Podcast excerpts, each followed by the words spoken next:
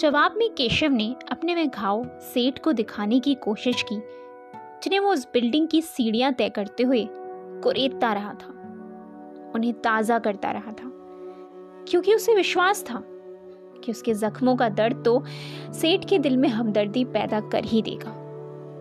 मगर सेठ उसकी कोई बात सुनने को तैयार ना था। इससे केशव के सीने में मानो तूफ़ान सा मचलने लगा। उसने सेठ के दिल में हमदर्दी पैदा करने के लिए ही तो अपने वे तमाम दुख, जो पुराने से भी पुराने थे, अतीत की गहराइयों से निकालकर अपने सीने में संजो लिए थे।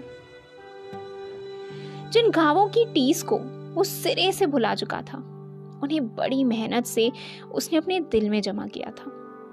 मगर सेठ के उन्हें ना देखने पर उन्होंने उसके सीने में तूफ़ान मचा दिया।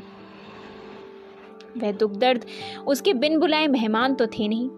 जो उन्हें घर से ये कहकर भगा देता कि मेरे पास तुम्हारी खातिरदारी के लिए रुपया नहीं है। मगर यहाँ तो मामला ही उल्टा था। उसने अपने सभी नए पुराने घाव जबरन बटोर कर सीने में बुलाए थे। अब वो उन्हें भला कैसे भगाता? अचानक खड़बड़ा जाने से उसे याद ही नहीं आया कि उसने सीने में कितने और कौन कौन से दुख बुलाए हैं। फिर मानो धीरे धीरे उसे सब याद आने लगा। उसकी सोच ने हर दुख और दर्द का सही वक्त उसे याद दिला दिया।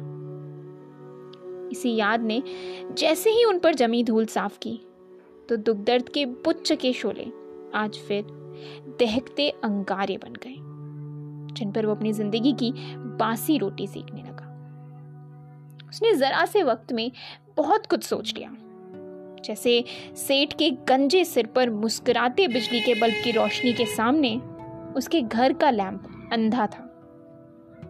दीवार पर चमचमाती खूटियाँ, जिन पर सेठ के कीमती कपड़े टंगे थे, उनके सामने उसके मैले बदन पर लिपटे पैबंद लगे कपड़े पोछा लगाने लायक भी नहीं थे। उसने एक पल में कई दफ़ा दूर बैठे अपने ईश्वर को भी याद किया। जो अपने बंदों की रोजी रोटी का इंतज़ाम करता था। मगर उससे अपनी मजबूरियाँ दूर करने की प्रार्थना ना कर सका। क्योंकि बार बार उसका ध्यान कुर्सी पर बैठे उसी सेठ की तरफ़ चला जाता था, जिसकी कलम के चंद शब्द उसे फुटपाथ पर फेंक सकते थे।